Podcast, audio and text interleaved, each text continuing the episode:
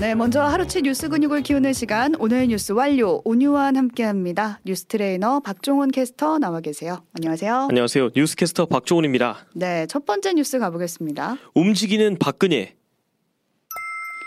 국정농단 사태로 탄핵된 박근혜 전 대통령 뭐 뇌물수수 등의 여러 혐의로 구속이 됐다가 지난 2021년 특별 사면으로 석방이 됐잖아요. 네. 그 후에 뭐 언론에 공식적으로 나선 적이 없었는데 오늘 첫 공식 인터뷰 내용이 공개됐습니다. 그렇습니다. 중앙일보가 오늘 공개했고요. 지난 11일에 진행됐던 인터뷰인데 탄핵 관련해서 본인의 심경 이런 게 내용으로 담겨 있었습니다. 음, 박전 대통령이 주변 사람을 잘 살피지 못한 점 그리고 맡은 직분을 끝까지 해내지 못하고 실망시킨 점에 대해서 국민들한테 다시 한번 사과한다라고 말을 했고요. 그때 당시에 비선 실세로 불렸던 최서원 씨, 음. 구 최순실 씨에 대해서는 사심 없이 도와주는 사람으로 생각을 했고 최 씨가 뭐 미르 K스포츠 재단 운영 개입하려고 뭐 이 사람이 좋습니다 이렇게 제안을 했을 때 거절하지 않았던 걸 후회한다라고 털어놨습니다. 근데 그 타이밍이 참 공교로운 게 이른바 추석 밥상머리 민심이라고 우리가 하잖아요. 맞아요, 네. 이번 주 추석을 앞두고 있고 박 전 대통령이 어제는 대구 전통시장을 찾았거든요. 그렇습니다. 이런 행보를 보니까 총선에 영향을 끼치려는 거 아니냐 이런 얘기도 나오고요. 그렇습니다. 근데 일단 자기 표현으로는 총선에 대해서는 별 계획이 없다라고 밝혔습니다. 음, 특히 이제 박근혜 정부 때 주요 인사였던 최경환 경제부총리 그리고 우병우 전 민정수석까지 이른바 친박 정치인들의 총선 출마설이 계속 돌고 있는데 어, 박전 대통령은 정치적으로 친박은 없다라면서 음. 선을 긋고 있는 분위기입니다. 네.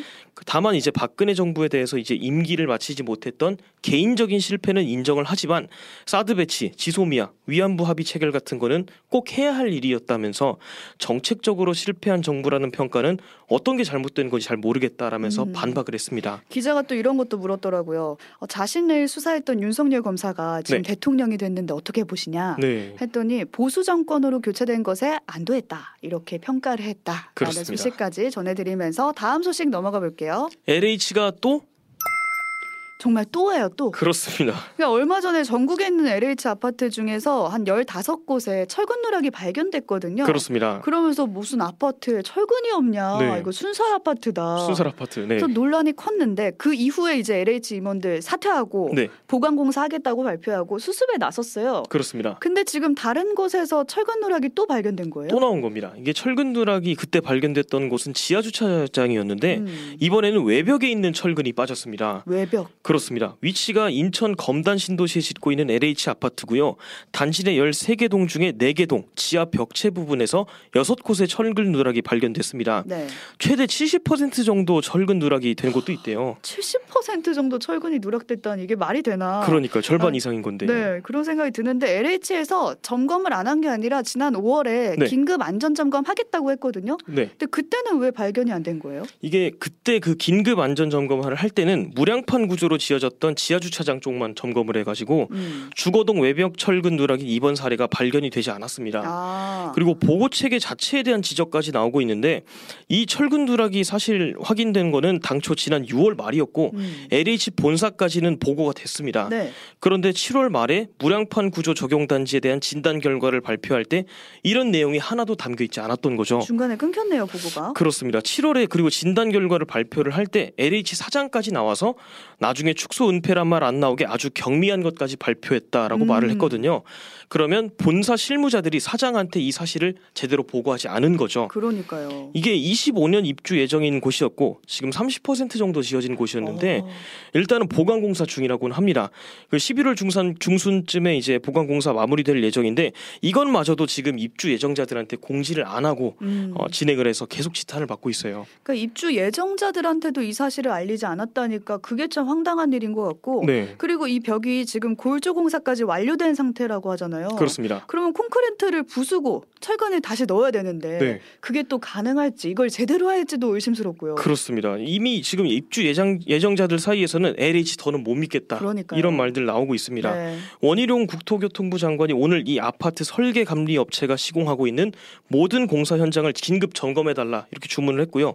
LH 구조 자체에 문제가 있다라면서 음. 이런 식이면 장관 이 심판이 아니라 대통령이 직접 지휘를 해도 안 된다 이렇게 비판을 했습니다. 그러니까요. LH가 이런 문제를 일으킨 게 한두 번도 아니고 네. 계속 지적이 돼 왔는데 계속 이 문제가 반복되니까 그 그러니까요. 이유를 좀 찾아야 되지 않나라는 생각이 들고 최근에 정부가 부동산 공급 대책 계속 발표하고 있거든요. 네. 그러니까 어디서 지을지 어디에 지을지도 정말 중요한데 어떻게 안전하게 지을지 안전하게. 네. 이 점도 같이 챙겼으면 좋겠습니다. 다음 소식 가볼게요. 김행 꼬리에 꼬리를 무는 논란. 강간으로 인한 임신도 사회에 관용이 있으면 출산할 수 있다. 아, 네. 네, 이 발언을 해서 논란을 빚은 김행 여성가족부 장관 후보자. 이번에는 또 다른 논란이 불거졌는데 임금 체불 논란이에요. 그렇습니다. 김 후보자가 공동 창업자인 소셜뉴스 여기가 지금 위키트리라는 매체를 운영하는 곳인데 음, 어, 고용노동부가 올해 근로 감독 결과를 냈는데 그걸 뜯어 보니까 소셜뉴스가 직원들의 뭐 연차 미사용 수당, 야간 수당 이런 걸 합쳐서 900만 원 정도의 입- 임금을 지급하지 않아서 시정 지시를 받은 걸로 드러났습니다. 음, 임금 체불 당사자만 23명에 달하고요. 직장 내 성희롱 예방 교육 이런 필수 교육이나 신고 사항까지 제대로 이행되지 않은 걸로 나타났습니다. 네, 지금 임금은 체불하면서 김 후보자 본인의 급여는 꽤 높았다고 하더라고요. 그렇습니다. 김 후보자는 2018년에 소셜뉴스한테 7,509만 원에 달하는 급여 소득을 받았고 배우자도 그 이듬해 지주 회사인 소셜홀딩스에서 5,680만 원의 급여 소득을 받았습니다. 음, 이게 지금 2018년에도 고용노동부의 임금체불 진정이 접수가 됐었거든요. 네. 이 얘기는 직원들은 임금체불인데 본인들은 수천만 원의 연봉을 음. 타간 거니까 음. 비판이 나올 수밖에 없는 거죠. 그러니까 김 후보자 같은 경우에는 논란이 터져서 해명을 하면 또 다른 논란이 또 꼬리를 물고 터져 나오는 이런 상황이 반복되는 것 같아요. 그렇습니다. 그렇다 보니까 지금 같은 당에서도 비판의 목소리가 나오고 있는데 김웅 국민의힘 의원이 오늘 KBS 라디오에 출연해서 아, 자진해서 사퇴하는 게 맞는 것 같다 음. 이렇게 비판을 했습니다. 그리고 지금 관련 의혹을 다 가짜 뉴스라고 답하고 있는 김 후보자를 꼬집기도 했고요. 네, 그러니까 인사청문회가 열려야지 이런 논란에 대해서도 좀 물어보고 해명이 좀 이루어질 텐데 네. 아직 인사청문회 날짜도 안 잡혔잖아요. 그렇습니다. 그래서 심지어는 청문회 없이 임명이 될 수도 있다라는 오. 관측까지 나오고 있어요.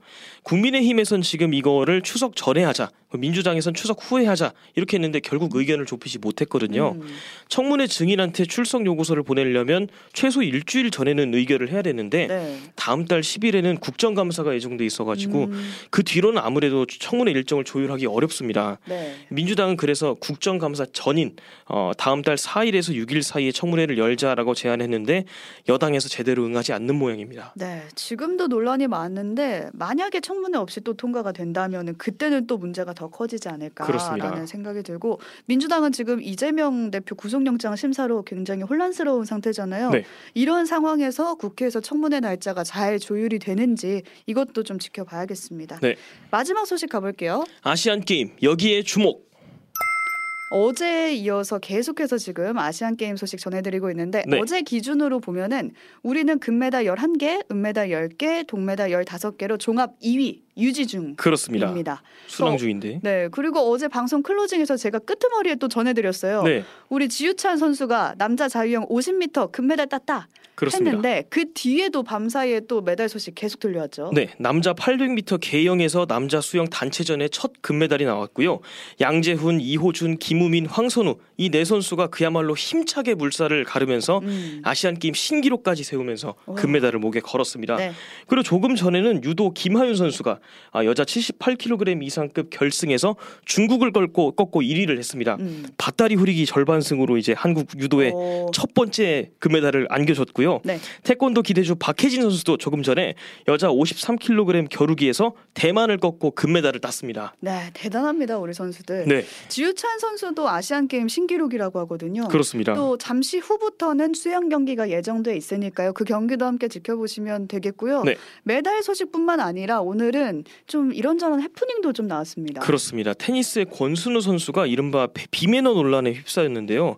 아, 구- 권순우, 권순우 선수가 이번 대회 테니스 금메달 후보로 좀 유력했었는데 음, 어제 남자 단식 2회전에서 태국의 카시디트 삼레즈 선수한테 1대 2 세트 스코어로 패배하면서 탈락하고 말았습니다. 네. 권순우 선수가 세계 랭킹 112위고 맞붙었던 삼레즈 선수는 636위인데 음, 500등 정도 차이 나는 상대한테 패배하니까 이게 좀 분했나 봐요. 그럴 수 있죠. 그래서 라켓을 이제 바닥에 수차례 막 내리쳐서 망가뜨리고 음.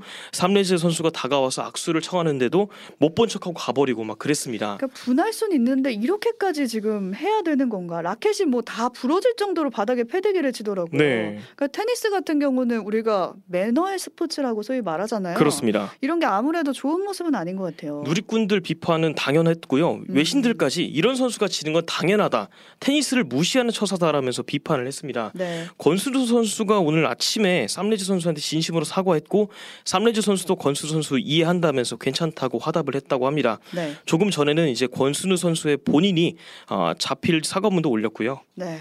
또 다른 해프닝도 하나 설명을 하자면 남자 사격 단체전에서 해프닝이 짧게 있었습니다. 네, 그렇습니다. 이게 남자 사격 10m 러닝 타깃 단체전에서 벌어진 건데 우리 대표팀이 금메달, 북한 음. 대표팀이 은메달, 인도네시아 대표팀이 동메달을 땄는데 이 시상식 직후에 다, 다 같이 단체 사진 찍자라고 했는데 음. 북한 선수들이 듣는 기색도 표하지 않았다고 그 합니다. 1등석으로 올라와서 다 같이 찍자 이렇게 한 거죠. 그렇습니다. 네, 안 그래- 올라온 거죠. 그래서 결국에는 모두 단상에서 내려와서 단체 사진을 음. 찍었다고 합니다. 경쟁도 경쟁인데 각국 네. 선수들의 이런 스포츠맨십에 부합하는 모습들 더 잘 봤으면 좋겠습니다. 또 네. 이거 보려고 저희가 스포츠 보는 거니까요. 그러니까요. 네, 남은 경기도 좋은 소식 기대해 보면서 여기까지 박종현 캐스터와 오늘 하루치 뉴스 근육 키워봤습니다. 고맙습니다. 고맙습니다. 오늘 뉴스 완료.